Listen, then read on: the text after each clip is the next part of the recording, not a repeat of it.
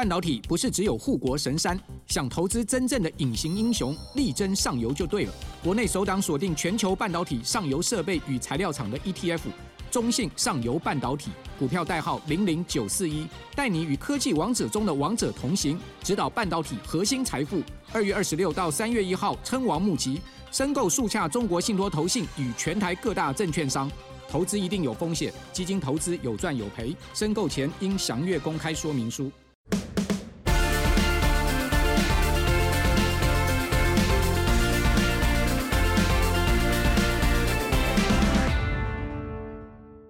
Hello， 欢迎收听这一节商人带你上车，我是 E T 土地生，一节商人主跑车线已经有十年的时间，玩车自不上短十七年，不管什么车都爱玩。节目的一开始呢，先会介绍今天特别来宾啊，这位是 Taycan 上有车厂媒体及执行长、汽车谈话节目的固定来宾，有超过二十年资深经历的汽车媒体人叶宇中小叶。Hello， 大家好，上恩好，很开心今天来上车。对，这个小叶在二零二四年的第一次来上车哈，小叶前几天上周吧。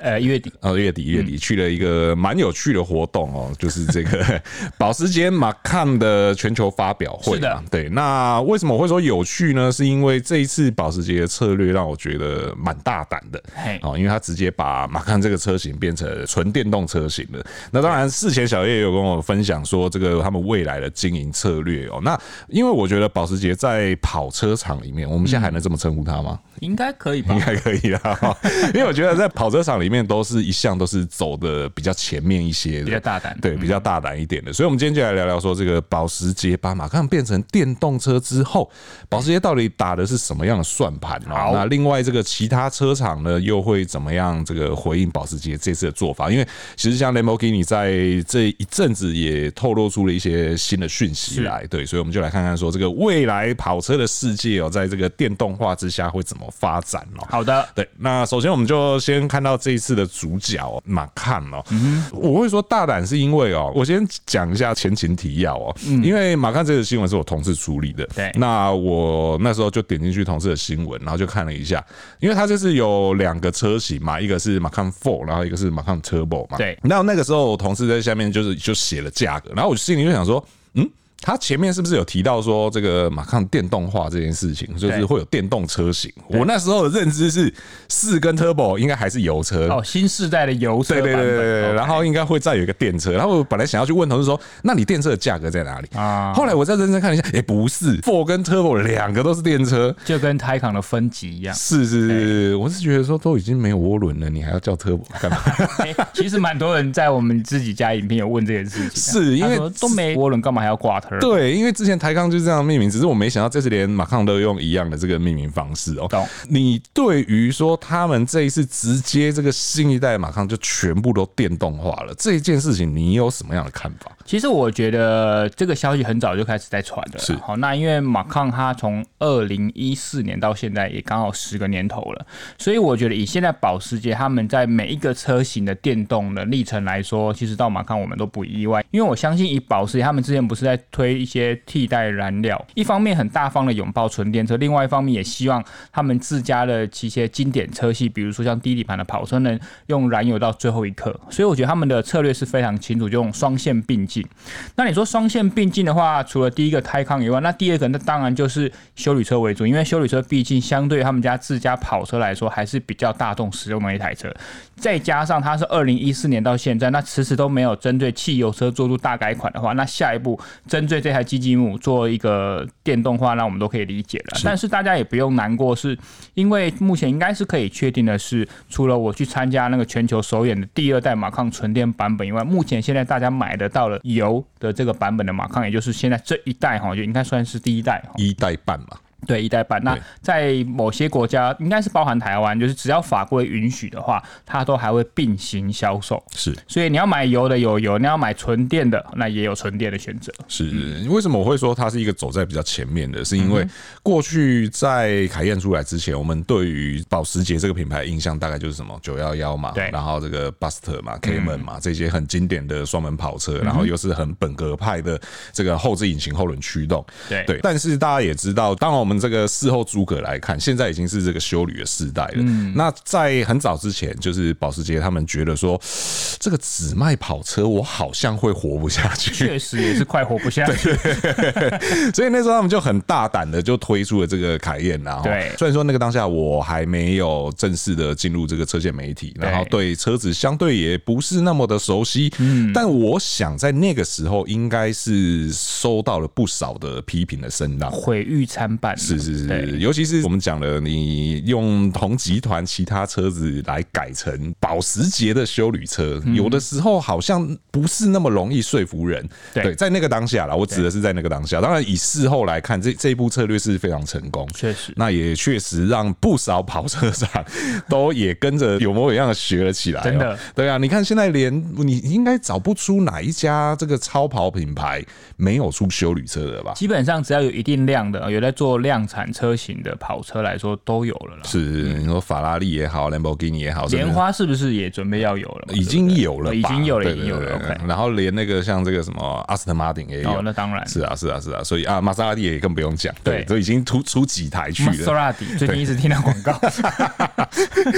对啊，所以说这个确实在你要说情怀跟生存这两件事情怎么样取得一个平衡，我觉得保时捷是很早就已经看出来这件事情，意识到这件事，是是是，那也确实做得蛮成功的啊。当然到后来像这个 Taycan。对，台港也是一样，我觉得他也是走在非常前面，没错。对，在其他品牌都还在扭扭捏捏，想说啊，我们是要纯油，要当赛事吗？还是要不要油电？要不要插电油电？对，大家都还在犹豫这些事情的时候，保时捷就说，然后我们就直接出一台台港，没错。然后这个台港的性能其实也是可以说是以德服人呐，啊，而且它是纯电的专属车型，是，对，它还不是比如说那个时候就什么凯宴的电动版，它还不是这样子的逻辑，对对对，它不是一个衍生车型。那再换到这一次的马康来看的话，就是它其实也是一样的逻辑嘛，嗯，它也不是说哦，我马康第二代同时有油又有电，嗯，然后做这种你要说双生吗？因为我们都知道说，如果你同一个架构底下，你要同时兼顾油跟电，对，其实通常电的那一边会相对的没有这么的好。就不会这么的完整电动化，是是是，因为它就有点像魔改改出来的。对，那但是这个马看不是，它就直接明白告诉你说，我就是一个纯电车型，我就是纯电平台所打造出来的车子。它也讲得很明确，啊，你新世代就买新世代车型，如果你是旧思维的人，嗯，你就买旧车。是是是，你看台抗其实在台湾卖的也不算差，嗯，换成休旅车之后，我相信这个销量应该会再有一波。纯电换成纯电车之后，对对对，纯电的马抗之后，嗯，这个应该销量会再有一波蛮亮眼的表现啦，期待。对，那因为只有小叶去现场看过实车，对，那当然还有一些少数同业啦，但是我只能说就是非常少。那因为我是只看照片的人，对，我看照片的时候，第一个想法是说这个尺码是不是变大了，然后是不是跟凯宴已经有点接近了？嗯，然后第二个是我看照片的时候，你说当年台港出来的时候，只看照片，我觉得哎蛮帅的，对，但这次马看反而让我没有这样的感觉。那你在现场看到的时候，这两件事情你，你的评价是怎么样？其实这一次去，虽然说短短四天，真的看到车大概就两天，是，哦，但其实有蛮多东西可以跟大家分享。第一个就是那个时候被邀请去新加坡，我们就很好奇为什么要来新加坡？是，对啊，就是全世界，你看我们都知道重要的市场，算算一算，新加坡算成熟，但为什么它以市场胃纳量来说，它不算是名列前茅？是，为什么选择在新加坡？那保时捷他们官方说法是说，嗯，其实我觉得也蛮合理的啊，全世界现在政局动荡。对不对？打仗的打仗，不能走的要换绕道的地方很多。是，新加坡是怎样相对安全的地方？是这个理由，我没想过，我也没想过。Okay. 哦，安全哦，好， okay, 理解，好，可以，可以。这第一个，第一个给过，好，给过，真的给过。第二个是因为大家去回忆一下路上常看到的马康，它其实会比较相对传统休旅车的布局，怎样？就是它的车头相对比较短，车身比较圆润，是对不对？大家应该有发现，最近越来越多的休旅车在新世代的时候，它会变。变成比较像跑旅的样子，也就是说车头拉长，嗯，然后屁股它的后挡风玻璃会变斜一点。是，那我不知道各位在照片中看不看得出来第二代马康这样的转变，但是你在实车看其实是蛮明显，就是你会发现它有一些的比例Taycan化了，嗯哼，就是车头拉长了，然后它的车尾线条也变得比较倾斜了。好，那还有几个比较关键的变化是。因为这样子的造型的关系，它的车的压尾就是小屁股那边有多一点点，使得说如果你在不选配的状态下，你的后挡风玻璃是没有雨刷的。这是很多电动车很喜欢做的事情。是是。当然，后来我有去看那个打造你的保时捷，哎、欸，你要选它还是选得回去？欸欸欸有这种事情，就很酷哎、欸，就是哎、欸，原本该给你也不给你，我让它变选配。但是这样子某种程度上满足了，你知道人有时候就是很，我不知道该怎么说，就是犯贱嘛。对，就是有后雨刷的车子，然后你买到了，就硬要把它改成没后雨刷。当没有的时候，你硬要又要加上去啊！这一次马看是一次满足你两个愿望，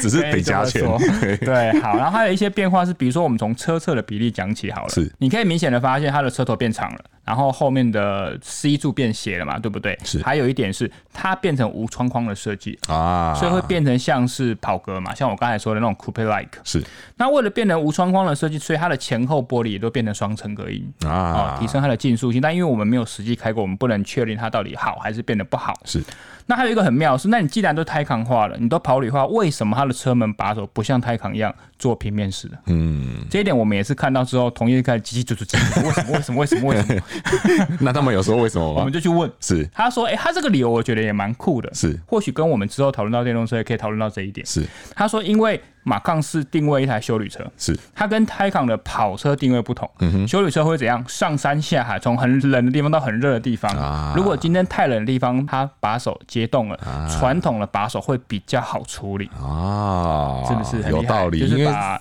成本考量这件事讲得非常漂亮。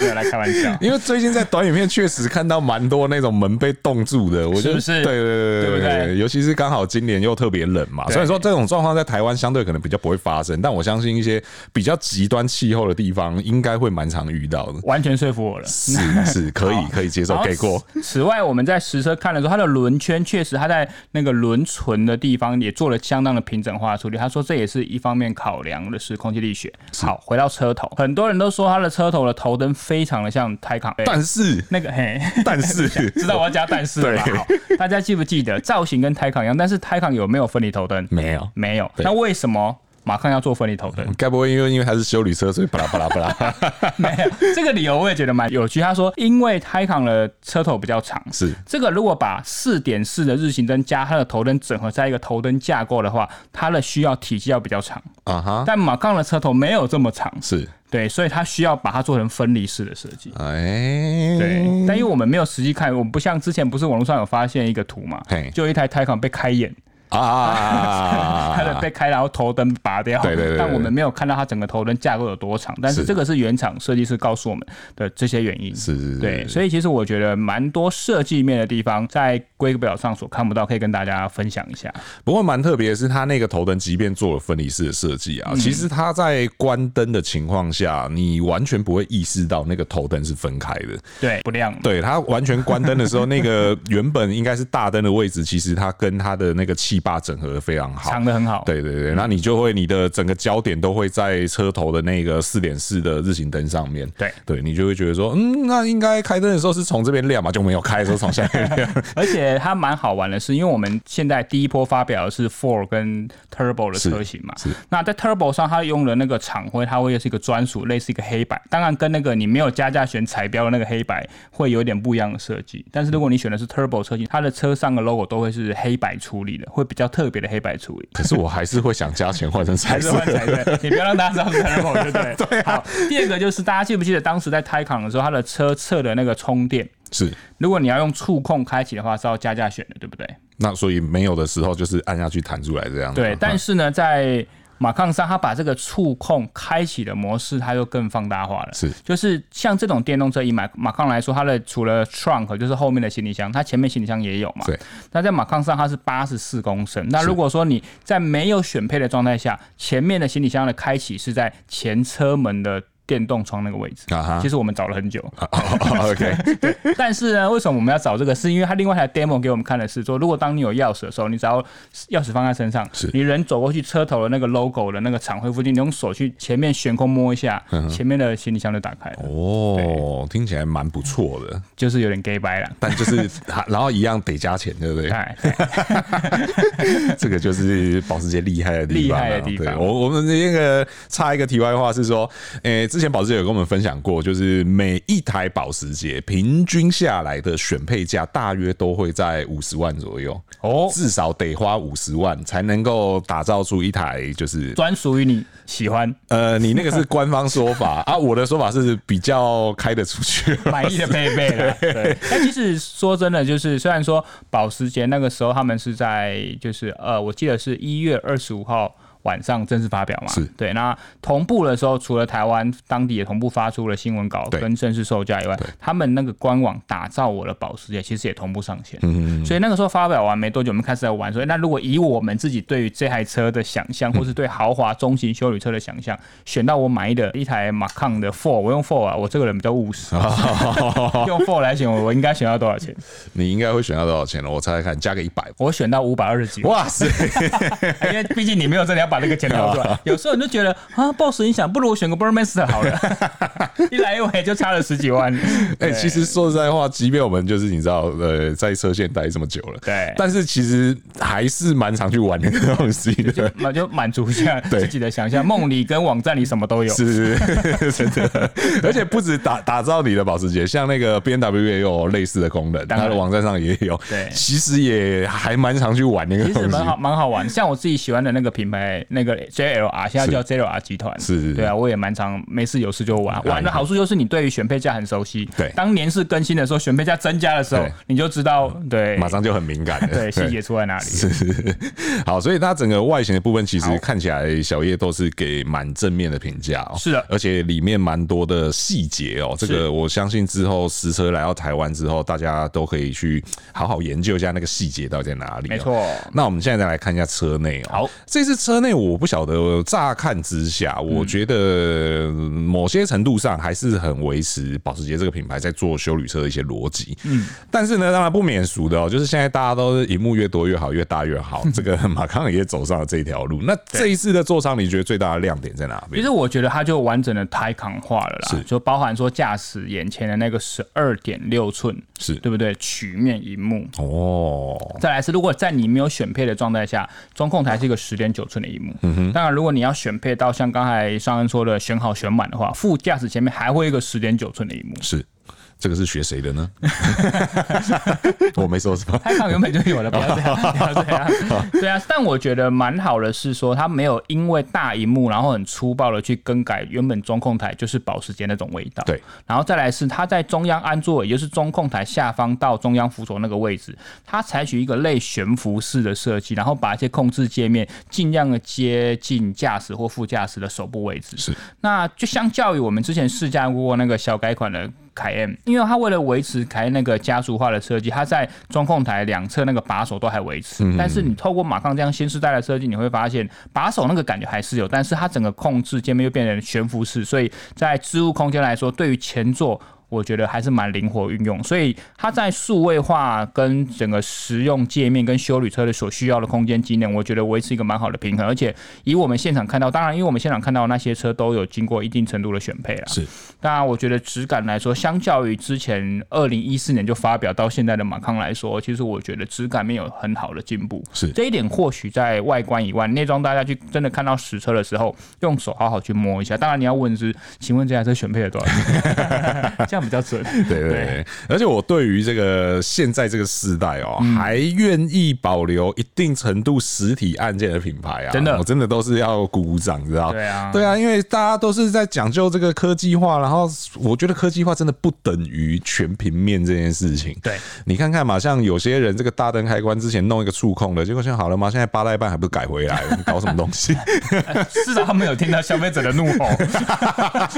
那真是怒吼，那是有够难用。你知道吗？终于还是改回来了，所以保时捷愿意留这么多实体按键，我真的觉得是要好好给他鼓励一下。没错，而且我现在在内装的部分，我就看到小叶刚刚提的那个黑白标 ，Turbo 上面的黑白标，它其实看起来就是用比较金属质感的方式去做嘛。因为大家要知道的是，如果说我们拿现在其他保时捷车来讲，你如果不选配的情况下，它的那个盾牌标会有一点像是印刷吗？或是、oh. 对喷漆喷上去的，它就是很平面。对对，那但是这一次它这个用一个比较立体的这个标志的话，我就会我就会觉得说，哦，那如果说它原本就配这个标啊，我好像也不一定要换成彩色的。对，因为因为之前我会觉得说，就是那黑白标大家一看就是啊，这个就是没有花钱选配彩标。对对对，然后现在这个看起来哦还行，这个味道还不错。对对，那整体的空间表现呢？你在现场有实际坐进去吗？有，我们有实际，不管是前排跟第二排，我们都有坐过。当然，呃，我觉得有几个重点可以跟大家分享，是大家如果有记得之前的第一代马康，它真的是比较传统休旅车的布局，是坐着有点高，然后整个中控台也好，或者是整个窗框相对比较低，你会觉得视野好。是。那如果大家有开过马呃Taycan的话，你就会发现坐着有点低，然后窗缘或者是中控台的位置都比较高，让你有包覆在里面的跑车感觉。嗯，那第二代的马康纯电的版本，它也是朝向Taycan的方向，就是它把中控台跟窗框的位置都上调，是，然后我把前后的坐着点都下修，那前排的坐着点大概下修了 二点八公分，那第二排下修了 一点五公分，是。此外，因为轴距拉长了将近将近九公分，所以虽然说你会觉得那个空间感你被包围在里面，但是因为前后轴距的拉长，你的膝部空间明显比上个世代好。是对，所以我觉得这一点对于空间机能来说是加分，因为它有 四 跟 Turbo 两个不同的版本，所以如果以最好最好的状态下，你标准乘坐状态下，你的后箱容积就可以达到五百四十公升，所以呃，你就各方面来说都已经跟现在中型的休旅车来说相同的基准了，因为毕竟二零一四年那个时候的马康尺码比较小嘛， 对， 对，所以有时候空间大家感觉休旅车，但可能没有像现在新时代基本上后箱来到五字头，所以它五四零来说应该会对比较多消费者或是家庭买家比较好用啊。是，而且前面还有一个不算小的八十四，对，八十四这个听起来是蛮大的，你想想看应该会觉得，而且它除了八十四其实蛮够，它有一些分隔、啊、所以你就放小东西，或是比如说你买个咸酥鸡放前面、嗯、它都不会倒。有有有，我已经想好以后开车出去买咸酥鸡的话，我都要放前面。虽然只有三十几公升而已，但也够了啦。够了啦，你又不是买咸酥鸡扫台，你又不是说咸酥鸡要倒进去里面吃。真的，对，因为这次的马康其实车长加加拉长了不少哦，它长比前一代加长了八十六 millimeter 啦，所以说这个整个空间会放大，我觉得是蛮不意外的。嗯、但是刚刚小叶的分享有一点让我比较意外，是因为我们以前都会觉得说电车的坐着点会变高，对，或者说里面的地板空间会被压缩，对对。那但这一次马康显然听起来是没有这些问题。我觉得可能受惠于它是这一次第一台用的是 P P E 平台嘛，是 P P E 平台，是因为跟之前Taycan用那个 J 一 是完全不一样，那是保时捷第一次用，未来也可能会运用在福斯集团的其他品牌车上。是，那我是觉得这个 P P E 平台，就我们现在所看到的最新的作品来说，它在整个像我们也去试了后座，你会觉得它那个地板的电池跟那个后座坐着点的高低比例都不会像以前我们对电动电动车那种感觉是很不符合人体工学的，是相对是符合人体工学，那地板也不会觉得特别高，然后坐着点也不会修正的很不舒服，所以这个平台以后其他的车型像是奥迪的 Q 六 e-tron 吧，我觉得大家都可以期待一下。是，那既然讲到平台，我们就来看一下它这个动力的部分哦。好的，那它的电池是一百千瓦时，哇，蛮大颗的，一百千瓦时，一百度，对，锂电池，那可用容量是九十六千瓦，也很多了。嗯，那入门的Macan四的话呢，在超增压模式下就有四百零八匹的马力，然后 六十六点三公斤米的扭力啊，它的马达是前后双马达，然后构成四驱架构，对，所以说即便是入门Macan四呢， 五点二秒就能够加速破百哦，然后 W L T P 的续航里程是六百一十三公里，你就算打个八折也是挺够用的、哦，真的，六八四十八快将近五百公里的可用里程了。对，那如果说你觉得说这样还不够的话呢，这个Macan Turbo则是有六百三十九匹的马力、喔、马力听起来很惊人，对不对？扭力更惊人， 一百一十五点二公斤米哦、喔，破百的什么概念啊？这是我以为我在看那个大货车，你知道？那零一百加速呢就缩短到 三点三秒、喔，没错。那我觉得比较有趣的是，它即便说这个动力拉到拉高这么多，但是跟那个马康 四 相比呢，其实马康 Turbo 的续航力还有五百九十一公里，我觉得都蛮不错，都蛮不错的。这个其实应该像是里程焦虑这件事情，应该会蛮变得蛮轻微的啊。但大家有没有发现一件事，就是因为我们之前讲Taycan，它跟很多电动性能车不一样，它有配配一个双速的变速器。对。但这一次马康却没有。是，其实我们也蛮好奇，就是我们就去问了原厂工程师，嗯、我们就是在现场按发问的那一次，问题最多就你问。他就是说，好，大家可以看到现在马康的纯电这个版本的数据，你会发现，不管像刚才提到的续航力，不管是马达，甚至极速表现，因为我们刚才我们没有提到极速嘛，就是以 Turbo 的版本来说，极速可以到两百六十，那如果以 四 的版本到两百二十，所以他说，呃，原厂工程师说受惠于电池整个控制系统跟整个机电部分的效能提升，所以他们认为其实已经不需要做两速变速箱的安装，嗯嗯，所以他们就是这样给我们一个官方答案。从数据上来说是蛮支持他这个理论的，嗯嗯，因为两速这件事情其实确实它比较像是一个权衡之下的解决方案吧，我觉得。因为大家这边也插一个题外话，就是大家也可以看到最近 Gogoro 发表那个新的那台 Pulse， 对，它用单速空冷的马达，嗯、然后转速可以做到一万一千转，所以它的输速可以到 九千瓦，对，嗯，那先前的那个白牌的电车之王是谁？就是光阳的 S 七 R 嘛，对，那 S 七 R 一样是空冷的马达，但它没有特别说转速可以到多少，那那个时候可以做到 八点三千瓦，在这种情况下 S 七 R 就选择用了这个 E T S 两速变速的方案，嗯、对，那相较来讲你回头去看这个 Gogoro 现在新推出的车子，你就会发现其实在马达技术上面只要有所攻克之后，很多东西过去我们觉得需要的，其实在未来好像就不一定需要了，毕竟电动车它还处于一个高度发展的过程，是是是，现在会出现什么新玩意儿，这是大家都不太意外啦，没错，每天都有新鲜事，对对，那因为它是用这个 八百瓦 架构，所以它这个充电的部分呢，直流可以到 两百七十千瓦，是，这也是一个蛮惊人的充电的效率哦，是的，他说二十一分钟就可以从 百分之十 充到 百分之八十， 没错，那这边也跟大家讲说，现在还是会要出来站，有没有，嗯、就是说你加个油也不过五分钟而已啊，这个还要二十一分钟，对对啊，但是实际上的使用哦，其实真的是不会就是真的等到二十一分钟啦，对，大部分时候都还是够用了，或者是哦有稍微有点春秋了啊，就就可以不用继续充了，当然 对, 對, 對，那但我也必须得说二十一分钟还是一个很快的速度，还是很快啦，对对对，嗯、因为你现在的车子二十分钟大概了不起让你从 百分之二十 到六十几 七十 那一边，对对对，然后它是十到八十哦，对，所以其实已经很快了，而且我觉得还有另外一个比较有趣的东西是，这个也是过去其他电动车比较不会去提的事情，是说他说他的电动马达在动能回收的时候最大功率可以到 两百四十千瓦， 没错，对，嗯、这一件事情我觉得蛮有趣，因为过去其其他车不太会去谈这件事情，嗯、那它有这么高效的回充之下，我相信你在使用上来讲应该是会更加好用，嗯、看完了整体的状况之后呢，欸、我想后轴转向这些东西，这个就 有, 有兴趣自己去点一点那个打造我的保时捷，看还有哪些东西好选，因为后轴转向不是什么新鲜事啊，这个大家很多人都有啦，对对啊，那最后我们来看看定价策略，好，这个也是蛮有趣的一件事情。Macan 四在台湾的售价是三百七十三万起哦，嗯、那 Macan Turbo 的话是五百四十一万。嗯，请问你为什么会这么定呢？这个有小叶有一些这个小道消息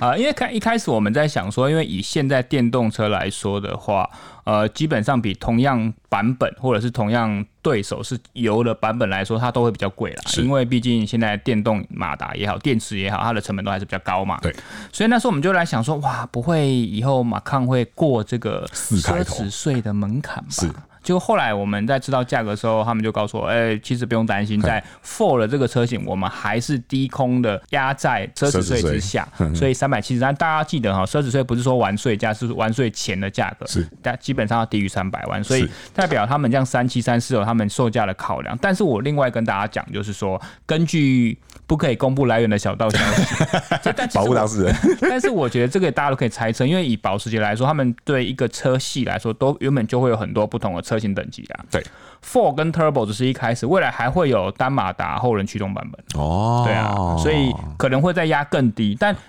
我觉得很难压到比现在燃油车的版本更低，所以很有可能就是比 maybe 大概三百二到三百五之间，哦，可能还会在一个价格更漂亮，然后整个性能数据再稍微下修一点的纯电Macan的版本。是，嗯、所以单马达后驱的话，它就会叫Macan。对，没有任何的后缀。Macan Carrera 没有啦，还是 Macan G T S？ 他, 也他们也不会叫 Macan 二啊。对，他们的命名逻辑是不会这么说。对，那之后会有 Turbo S 吗？哎、欸，这个我觉得有可能哦、喔嗯。对，因为我们大家去看现在 Taycan 的那个逻辑啊，是对，我觉得应该会有机会。所以如果你还是嫌 Turbo 不够猛爆的话，很快了吧？对啊，那如果你还愿意等的话，或许这个 Turbo S 可以期待一下。